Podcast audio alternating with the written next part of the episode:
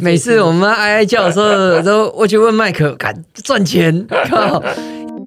所以我那时候很失落，就就是讲，所以这是你自己的独立决定，这我自己的独立决定啊。其实我觉得你讲的一个关键，这种试试就是试一下，试一下，这个会让自己比较脚麻。好，欢迎收听深红投资。那上一集呢，麦克很详细的来介绍了他的投资历史。那这一集来讲他的投资方法。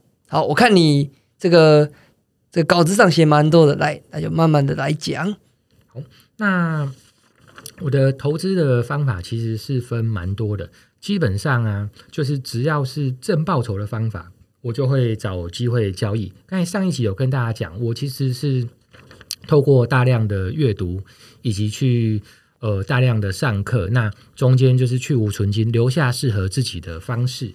那基本上大概分成几个：当冲、短波段，还有说股票的涨跌停啊，还有顺势交易做这个强势股，那还有放空一些在高档的股票，那甚至有时候会找一些这个地雷股，会下市的公司去放空啊，还有一些呃股票的事件交易，还有出圈期的行情啊。那长线的部分还有像一些可转换债哦，我是做这个 CBS。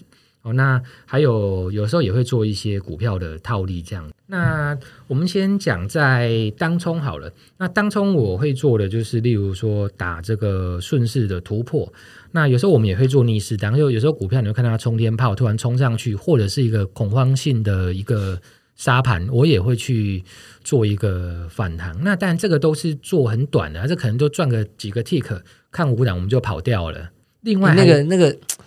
有时候我觉得这个真的，你要赚那个几跳的，对那个东西，呃，就是你在按的时候，你是因为我我感觉，我感觉就是小梁他就是是不是那种有资本还是有优势？呃，对，就是说，我想可能也会有，因为老实讲，其实你会发现，当你的资金量够大的时候，其实你是会有筹码优势。我们讲例如哈，光是锁涨停以及。所涨停完以后，隔天你要怎么出？我想拥有筹码优势的人，他都还是会有好处的。但是当然，就是说我们也不可能螳螂挡臂嘛。比如说整个趋势就是在往下，我们一直去去 hold 它，其实也是会 hold 不住的。对，所以基本上我们还是比较偏向于这种。但有的时候我们会去做这件事情啦。譬如说，你看到它跌停快开了嘛，你一次打大单去把它打开。对，那我也做过啊，就是那种涨停看起来快开了，对不对？我也是就是空一一大笔去把它打下来，对对对，类似做这种一样啊，你也可以把它一整大笔锁上去嘛。所以，呃，筹码优势也是一种。但是，呃，我刚开始去找小梁的时候，他刚开始也是没有那么大的资本的时候，我们做的真的就是去看市场的盘面的气氛，去看五档的变化，去看每一个 tick 打的单。怎么去去调那个单的时候，我们去做跟主力做同一边的方向。嗯，对，所以就早期真的就是在做这些短线，就没有你就算没钱，你还是可以透过观察用跟的。对，没错。而且当时没钱的时候，其实反而用这些方法更容易累积到更快的资金。对，因为你想看，如你如果那时候身上只有二十万好了，二十万就算我抱着隔天涨停板也才两万啊，对不对？可是如果我会做。懂得掌握这些东西的时候，其实他但有时候也会赔啦。可是赚赚赔赔下来，整体还是会有不错的收入。对，那所以但当冲这个到现在占我的整体的获利的比例是逐年下降的。哦，一来是因为交易制度现在变主笔，那二来是因为当你部位越来越大了以后，你不可能整天都在当冲啊，你一定会有 hold 部位嘛，而且你会有更多的策略去做。所以这个部分当然。现在当中赚的钱比我以前讲绝对值一定还是更多的，但是讲获利的比例占我整体的部位是下降的。哎，我好奇再接着问哈，你像当中这种，那可能细节当然不呃没有办法在这边就讲很细啊。那比如要变强的话，怎么去有什么方向可以去练？呃，比如说啊，就是像。之前航运在恐慌的时候吧，然后我记得就是那当天就所有的航运都杀很凶，都可能好跌好几趴，可能有的快跌停那一种。就尾盘我记得有一天是台华就忽然发疯的在狂拉，对。然后我记得那一天就想一看到他就直接冲跳进去，就冲冲了就赚个几趴。我我那时候听到就觉得说，靠，这这为什么反应那么快？有我我觉得这个就是为什么他世纪帝国打得好的原因。没有，其实就是说，我们其实，在盯的时候都是好几个荧幕在看嘛。那我们可能会找到波动大的股票，那其实都是会有领头羊，就是说这个族群。所以我们可能当你发现了某个迹象以后，但我们就一窝蜂上啦。而且有时候我觉得，就是其实市场会互相影响，就是说大家都上了以后，是不是它股价上去，那可能更多顺势人就进来啦。对，那我觉得这个是可以说这种极短线的动能，对它的动能就是累积。呃，或者我印象很深刻的是，在好像今年四五月的时候，有一段时间钢铁股超强，对不对？那然后那时候什么中钢啊、台泥啊，我记得有一次都开盘就涨了，都拉到快涨停。那那天就爆大量嘛。那那个时候其实我们在看的时候，就有在讨论说，你看他已经累积的强了这么久了，大家都习惯他每天就是开盘买，报到收盘，每天都这样子。那连续几天以后，我们其实就在抓抓它的转折点。那我记得那一天早上，小梁就跟我说，他好像空了好几亿吧？有啊，每次都这样子，空了好几干几亿的，看空了好几亿的那个什么中钢啦，有那些船厂股。结果那一天就非常的戏剧化，就是他可能当天就从盘上就开始一路回跌，回到盘下，所以。当天可能就当从桥梁的部分就赚了，好像好几千万的样子。对，所以其实就是说，嗯，当冲其实它还是有方法的，并不是说啊，我看到强就去强。其实它有分很多不同的招。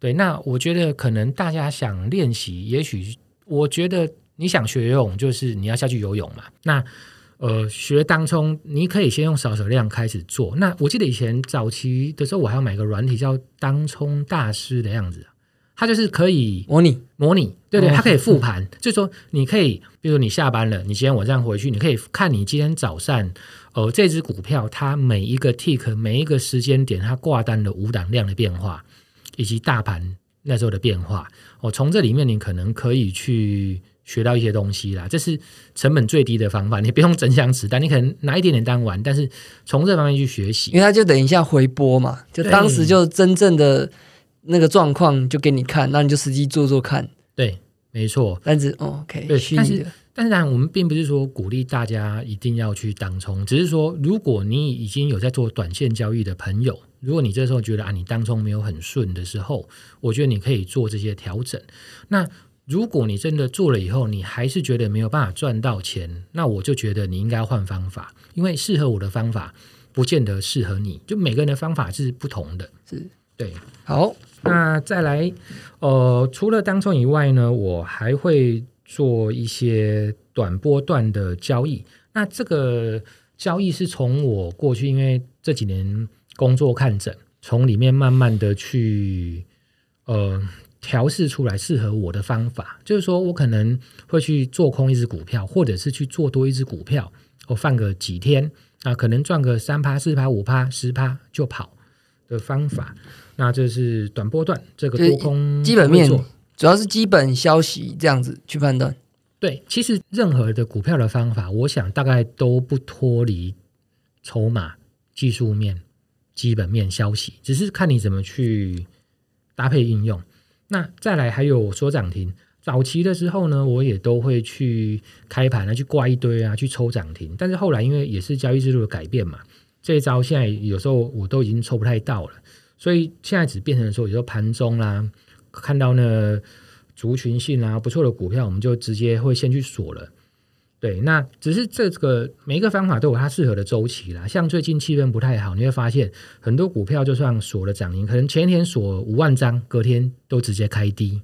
对，那只是说锁涨停的这个方法，呃，长期的统计下来，其实都还是会获利的哦。所以它也是一个，就想我会把它留着当做正报酬的一个方式。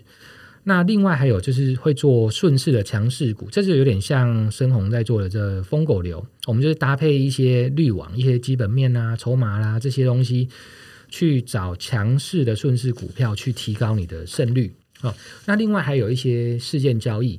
那事件交易其实就是你去看新闻、看一些公告哦，看到某一些呃时间点。那事件交易是我早期很爱做的。我们举例，例如说有一家公司，它可能会公告它有一些土地厂房要卖，那你知道说它什么时候会入账？那你就是在它公布这些利多、公布财报之前，哎，股价可能就涨一段了哦，这个也可以拿到一些报酬这样子。那再来长线的部分，我大部分就是会放在可转换债。那可转换债呢，里面呃这些公司啊，我们可能就是找一些有发债，那股票股价也不要在很高档的公司放着。那其实过去有看过一些论文的研究啦，有发债的公司，呃，这个族群有发债的比起来，跟整体的股票市场没有发债的公司去比较，它的报酬率是会。比较高的哦，那当然它背后的原因很复杂哦。例如说，很有可能是公司因为它有发债，它会哦把这些钱拿去做更好的投资，也许扩厂啦，哦买土地这些东西。那也许有发债以后，当然就有金融市场有人会去上下其手。我想这些都是造成它的报酬率会比一般的股票还好的原因。那我们就是从里面去找到你觉得会赚钱的方法。那最后一个就是，也是我还蛮常在做，就是会找一些呃已经涨一段的高档的股票来做放空。那绝招吧？没有，这这也是每次我们哀哀叫的时候，都我去问麦克，敢赚钱？靠！因为像我记得印象很深刻，二零一九年呢，其实整年算多头嘛，是是。可是那年刚好五月跟八月是川普他发飙两次的时候，那那那两个月是。就是就是对中国发飙，那时候是是大跌的。然后我问你说：“哎，这我都赚钱，好，很强哎！”讲一下，就是这放空的这个部分，其实也是这次阿生找我来，也希望多跟听众分享。那其实有些朋友也蛮好奇的，你看我从真正的在很认真的这样子做股票，把它当成一个职业哦。来做，大概也是从来小梁这边开始。从二零一六，其实股票市场从二零一六到现在，其实是每年是股票就是涨的。其实讲讲是一个大多头，但是其实在大多头里面，都还是会包含着很多的股票的回档。那即便股票哦可能大涨的时候，还是会有股票是弱势的。那呃，我们先讲，就是说放空的部分，因为大部分的听众，我想都是以做多为主。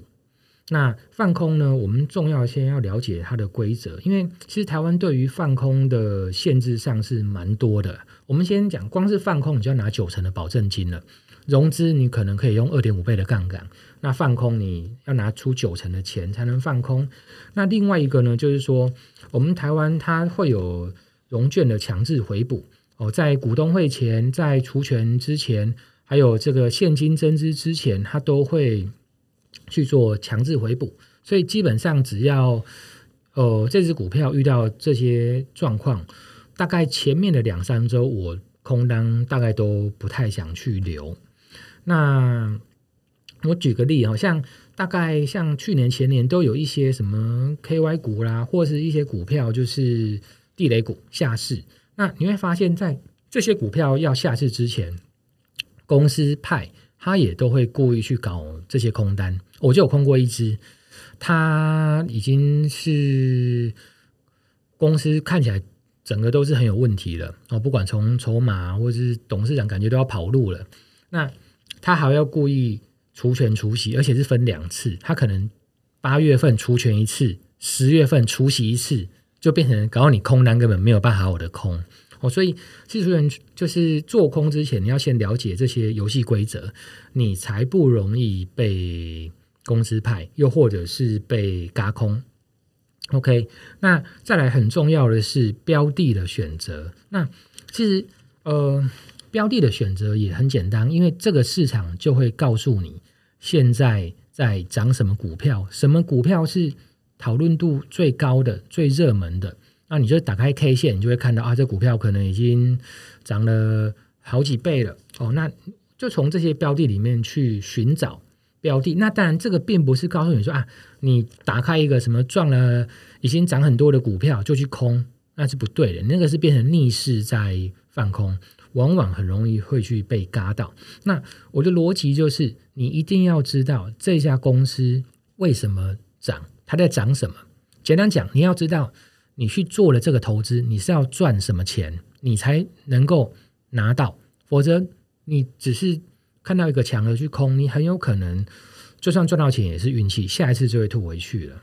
所以呢，呃，我一定要知道说这家公司它涨的理由哦，譬如说可能是某个社团在喊哦，或者是某个东西产品涨价，那我就知道哦，因为这个东西产品涨价造成它股价大涨，那今天涨价的因素消失了以后，它是不是就会容易回归？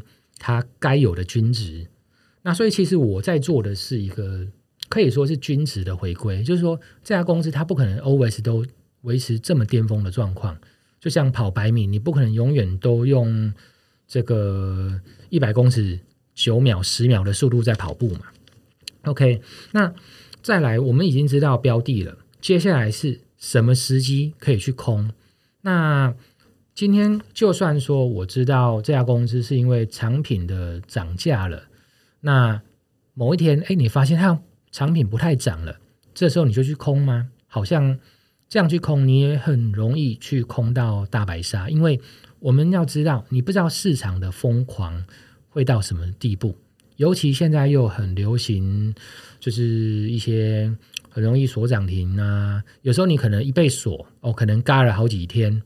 都有可能，所以呢，呃，我认为比较安全的方法，我会去寻找他已经在做头部的，他可能已经攻了一次以后，那又回档攻不上去，那在盘整期间，这时候我才会去找布空。那在他反弹的时候去空，那万一他真的涨上去呢？他如果创新高，这个时候我就会去停损。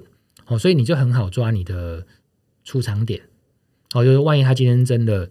又创新高了，或者是当你发现哎不对啊，我本来看了这个产品应该已经要跌价了，结果发现没有跌啊，这个时候你就必须要出场。那当然这个就牵涉到你怎么去收集资料，怎么去做功课的功力了。那我们这边就举一个例子，去年在疫情很严重的时候，呃，当时我就注意到一只股票三三七三热印。那它是做额温枪的，呃，一支公司。那它平常的股价大概都在十多块。那在去年可能五六月的时候吧，哦，那时候国际的这个病毒那时候是非常的严重。那股价一路涨到一百五十七之后呢，它就开始盘整。那就在这个时候，我就开始找点位去空它。好，那。既然要找了去空它以后呢，我是不是就开始做这些资讯的收集？那单子的逻辑是这样：因为疫情造成额温枪的需求突然暴增，那突然暴增了以后呢，它的售价就会上涨，因此它的营收 EPS 就会开得很漂亮。可是额温枪这个东西，毕竟我们不会每天买，口罩你会每天戴，但是额温枪你可能买了。一个诊所或一个家庭好了，或一家餐厅，他可能买个一支两支，而且这种东西又又很耐用，可能用个好几年，你都不会再换。所以我认为这只是单一次的消费。那当疫情最严重、最恐慌的时候，应该就是它股价的高点了。那这时候我们就要开始找什么机会要去做放空。所以从技术线上，哦，我已经找到，呃，它开始盘头了，好像不再创新高了。OK。那在这个时间的时候，刚好是我太太在坐月子的时候。那我记得那时候陪她去坐月子的时候，楼下一楼就是一个药局，所以呢，我每天的工作就是去这家药局去盘点，我去看他的额温枪，我会问店员：“哎，你们现在这个卖多少？”我都会记录价格。那以及去看这个他的额温枪哦，到底去买的人多不多？看货架上还有没有？一开始。很多药局都是空的哦，你是去问我讲是买不到，你要预购。那时候就是甚至连那个诊所要买，我们都要透过医师工会去团购我们才有办法买到这个物资。那后来就发现，哎，好像越来越好买了。那我也问一些药局的朋友，他也说，对他们的货好像已经开始有点卖不太出去了。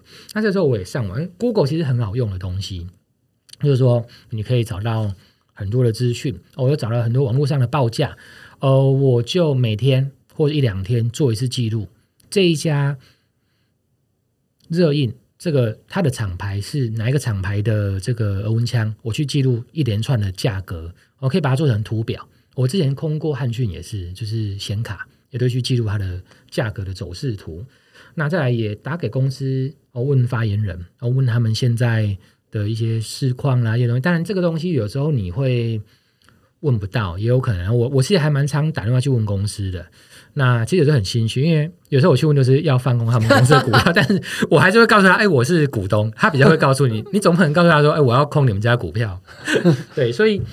会去听，那但你会发现哦，有些公司他们其实发言人是完全的就一直在开会，就反正就是不想接电话就对了。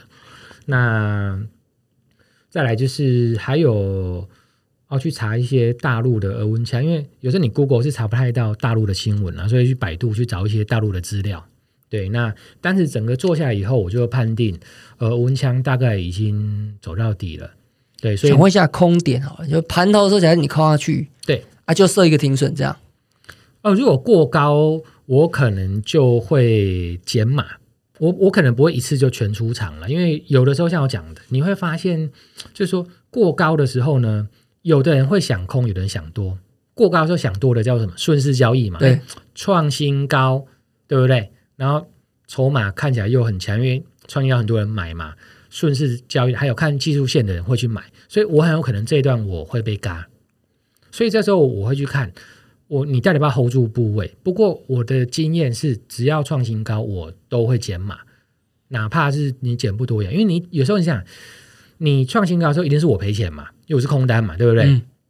有时想你赔钱了之后呢，你都完全不动它呢，你就你会不想停损。但有时候就像泄洪一样，就是说，哪怕你只卖一张好了，只要这个这个阀门一打开，你卖了以后，你就开始哎停损，就是。就是会，我觉得要练习啊。就是你卖了以后，你你自然而然你就会顺势的去停损。其实我觉得你讲了一个关键呢，就是这种试试，就是试一下试一下，这个会让自己不要脚麻。没错，对对对，就是其实长线投资人，特别是价值投资人长线的，他会有这个问题。对，没错，所以他他他交易次数太少了，所以他认错的次数很少。对，导致他就是就错了，他就犯错。有时候错是一种模糊的。一个阶段，你也不知道这错不错，可是你又一直不不去改变，然后你就是就就是让那个错误变得很严重。没错，我觉得我每天几乎都在停损，对，所以我就要把它当成一个习惯了。就像哦，我我前阵子也有在群主也有分享，那时候我有空蹲泰嘛，对。对。蹲泰，哎，有一段时间，哇，八月，哇塞，哇，蹲泰天域，哇，对，但是在在跟之前，有段时间他们很强，他们已经做头，结果又又那时候可能又有什么力度，他突然连续拉，对，那那段过高的时候，我也是有先就是先出场减码，但是哎，你发现好像他又又回回到我的剧本，我再空回来，所以我觉得就是呃，做空的疯狗流，对，就反正该 该停损的就停损，但是呢。当我回来检视，因为你还回来去收集资料嘛？哎，我觉得我的收集的资讯是对的啊，这个额温箱就应该要下去啊。就算是说，呃，人家去硬锁涨停，好，那我就知道说，因为有时候会逮到一个交易制度的漏洞啦，就是说你看到别人他可能做了一件错的事情，他硬是把这个拉上去的时候，对我来讲反而是掉下来的礼物哦。这个就是我布空了之后，所以其实。就是利用这样的机会找到一个趋势向下的，那这时候我空单呢就抱得安心啦。那但我也并不是说空了以后我就固定就不动，我其实也都是有一个弹性啦。就是说我会随着啊，它有时候可能急杀，我可能补一点，上来我再空，就是我会来回做。对，好，那你刚才哇，刚才你投资方法是非常多样了。那因为每一个也没办法讲的太细，就已经就尽量了。那有听众朋友呢，可以跟跟着这些招式，如果你有兴趣的话，你就想办法再去钻研呐。那我们下一题来讲一下，你最满意跟最惨痛的战役是什么？好，观众朋友都会听到我很多这个投资失利的一些经验。但说真的，我觉得这些投资失败的经验是让我更印象深刻，而且我也觉得是呃，让听众可能甚至是可以学习到更多的。哦，那最满意的投资经验其实是没有特别，因为我的操作其实就是蛮呃分散的，而且就是大概这样讲的，就是保持着平常心啦，就是有赚钱，但是我有时所候你不重压，我会重压，但是我讲的分散是指说，就是我就是常常一直在重压嘛，有可能是一下就用这样重压这一档，一下重压这一档，就是我跑的也很快，所以我并没有说啊哪一次让我觉得啊，就是这笔真的是赚了，真的是印象深刻，而且我也都刻意去保持着这种平常心，我甚至有时候是不太去算我这个月的损益的，对我就是有时候可能久久看一下。啊，或者说就算一下手上有多少钱，大概知道啊，可能这个月大概赚了多少。对，那可能最惨痛的经验，这个跟大家分享。呃，我在去年的时候，也是疫情的时候，我在大概三月的时候，那时候国际的疫情刚爆发了之后，那当时我觉得，哎，不过就是一个肺炎嘛，那我想说应该也还好吧，就是就是可能也不会跌到这么深。那所以我一开始其实都没有赔钱，那时候股票已经有跌一大段了。那一直到三月多的时候，那时候你没有多单，股票多单，我我就跑很快啊，嗯，所以那时候一开始大家已经，我记得是不是啊？对，刚过完年台股就跌了嘛，对不对？我记得好像开盘第一天是不是跌了对八九百点？忘记了，就是跌开盘大跌。我玩我那时候还赚钱嘞，所以我所以我二月份的时候是赚钱的哦。哎，所以你是什么意思？你是空单留过年？呃，对我那时候好像有有空单有过过年，反正我记得我当时的过完年了，不是大家刚刚开始嘛，然后那时候已经大跌，我那时候整体部位都还是赚钱的，一直到三月多，我反而是死在三月多那时候，因为我觉得疫情已经一段时间了嘛，从大陆然后就扩散到别的地方，我想说其他的国家应该挡得住吧，而而且就是可能我是用台湾的。就是我自己身处的这个经验来看这个世界，对。那我想说，大家可能防疫也都会像我们一样，都会做好，戴个口罩就没事啦。那没有想到后来反而整个市场开始恐慌起来。那我那时候其实应该算是，我虽然是名义上是放空，可是实际上我所做的行为叫做做多，因为我当时选择的商品叫做恐慌指数，叫做 VIX。那当然这一支，呃。它是代号是零零六七七 U，它已经下市了。哦，那当时呢，我们先讲一下背景好了。在过往的几年的经验当中，只要遇到这种国际的大崩盘、恐慌的时候，我们就那个 VIX 的恐慌指数，我们去追踪，只要到三十四十五十六十这个时候，它很快就会回来，因为恐慌指数的东西其实它就是会自动扣血的嘛。所以呢，去空它胜率是非常的高。那过去几年我也有去空它，每一次百分之百都赚钱。所以有了这次经验以后，哇，我当然要好了逮住它。那我想我那时候二月还获利嘛，所以我三月多的时候，我的部位就是也没什么部位，就很就是用现金。所以呢，我就空了很多。那空了很多那个 VIX 的时候，我大概从三块多、四块多，那我就按照着我之前的 SOP 哦，当我看到国际的恐慌指数到三十到四十到五十的时候，我分批下下了多少？最后呢，当你发现状况不对的时候，因为那个 VIX 很可怕，它一天可以涨二三十趴，它没有涨跌幅限制的，你要停损，真的那时候真的是已经整个都傻眼了。那它是从三块多一路涨到十四块，但我没有补在十十四块的最高点了。那我可能就一路停损，可能从八九块、十块，可是很多喽。你看哦，你如果空三块，你补在九块，我靠，你被嘎两倍。那那个资金你撑几天？我跟你说，我只花了一个礼拜就输了三千万，超扯！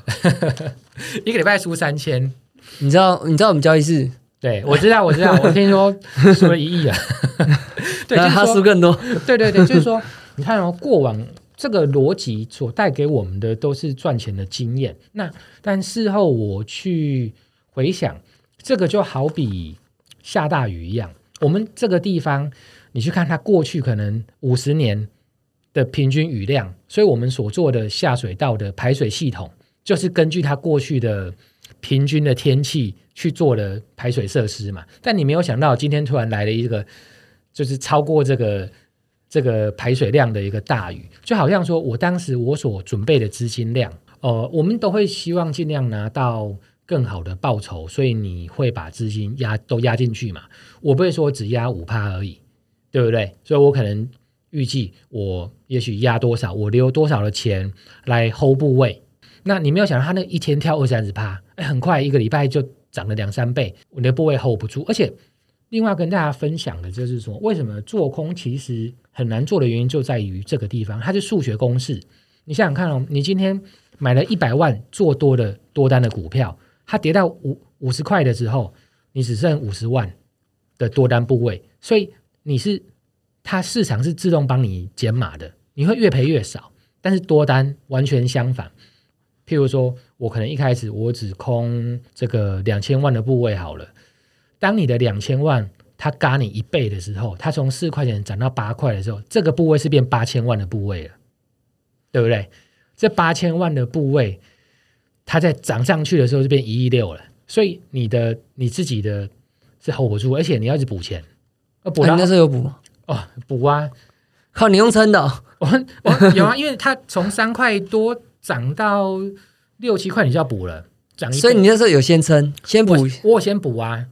然后因为我想说，反正是按照以前的经验嘛，对不对？到那边应该够。我现在一开始钱还够哦。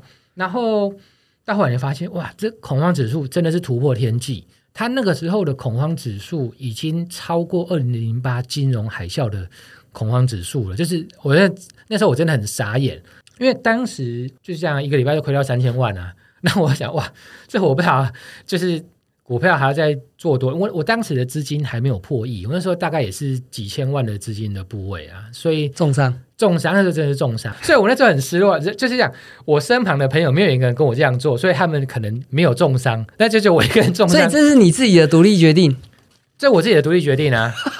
所以你知道，你知道，那我我们这个，我今天今天早上啊，我们在超完事，他才在讲这件事情啊。就是我跟你讲这个故事，就是就我们那个新来的新人嘛，是医生，然后就是他自己原本做一个量化策略，然后要要按照这个策略去打单，对。然后可是今天这个策略是当当冲的收盘才能收盘才能就是结束这笔交易，就开盘做收盘结束。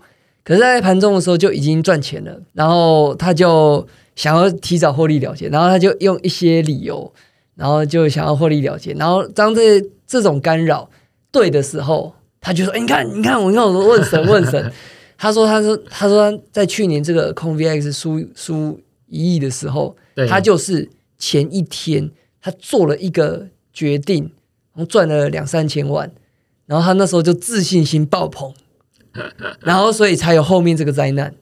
是，所以这其实是一个呃，怎么讲？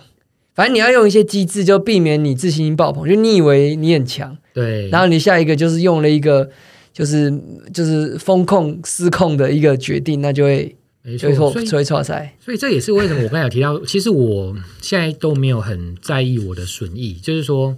哦，即便我可能有获利不错的时候，我也不会刻意去算一下啊，我到底这个月赚？我早期很爱算，我每个月到月底那一天，我就开始算啊，我这个月这个户头赚了多少？穿总总结多少？我现在有时候就很懒得算，我就大概看一下啊，我可能身上剩多少钱？对对对对，大概就知道一下可能还有多少的资金这样。那所以啊，这个有有什么教训？如果你后来回想，对，就是这个恐慌指数，它给我的教训就是说。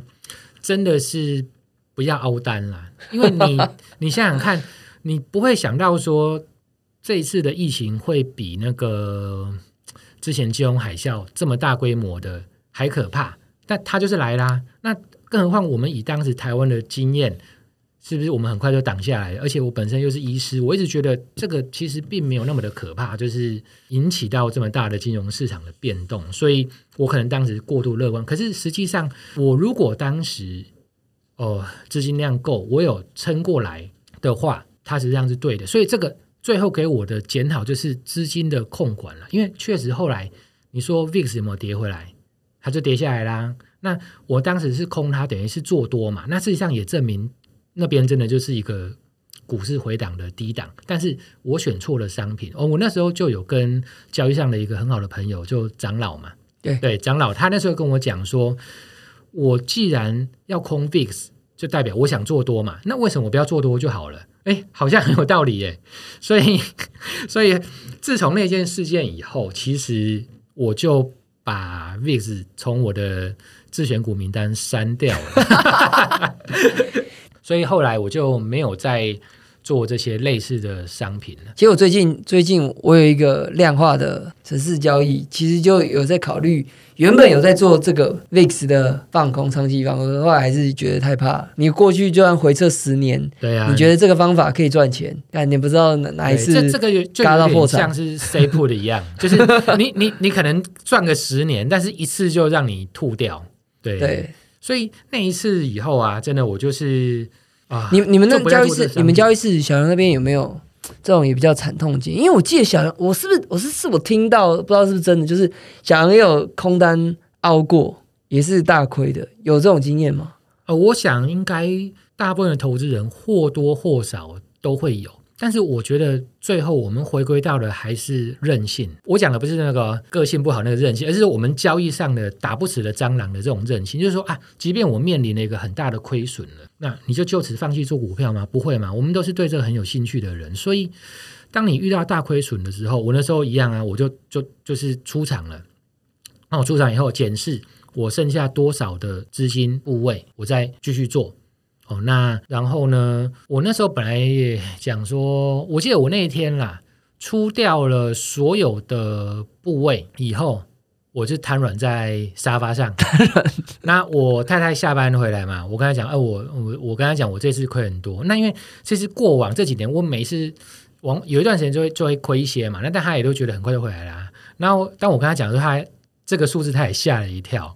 因为呢，这个像我讲，那时候我的部位大概就是可能大概可能六七千吧，但对我来讲等于是吐了一半了，七天吐一半的获利，对，很傻眼。然后 那你还是很快就翻上来了。对我那时候还跟他讲说，哦，我觉得我可能会需要很久的时间，结果没有想到，就好像我记得好像八九月吧，就赚回来，好像再花两三个月的时间就就拿回来。所以就像我讲了，就是交易的韧性，即便你遇到了挫折、失败，我们也不会去放弃。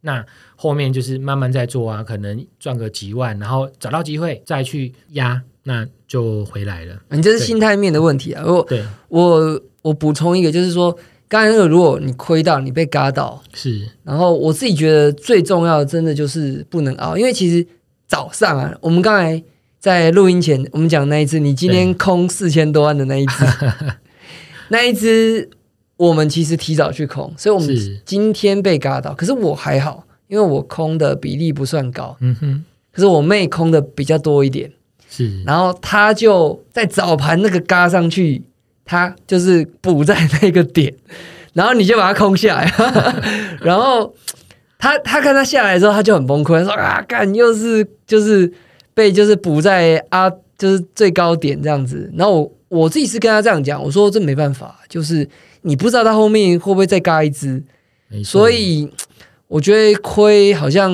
你事后去看这个是最低点或或是空就是补在最高点，你都还是要认错。对，没错，我觉得就是平常心。然后我每天也都是在停损啊，有时候停损在阿呆股，或者是补在最高都有可能。但是重点是我们长期下来都能够维持正报酬就好。我们不可能把每一个招式，就是每一招都要赚钱啊，不可能。一定有时候是这个周期，有时候不是这个周期。对，好的，那这一集也很精彩啦，关于投资的方法。那我们下一集就继续来回答其他问题。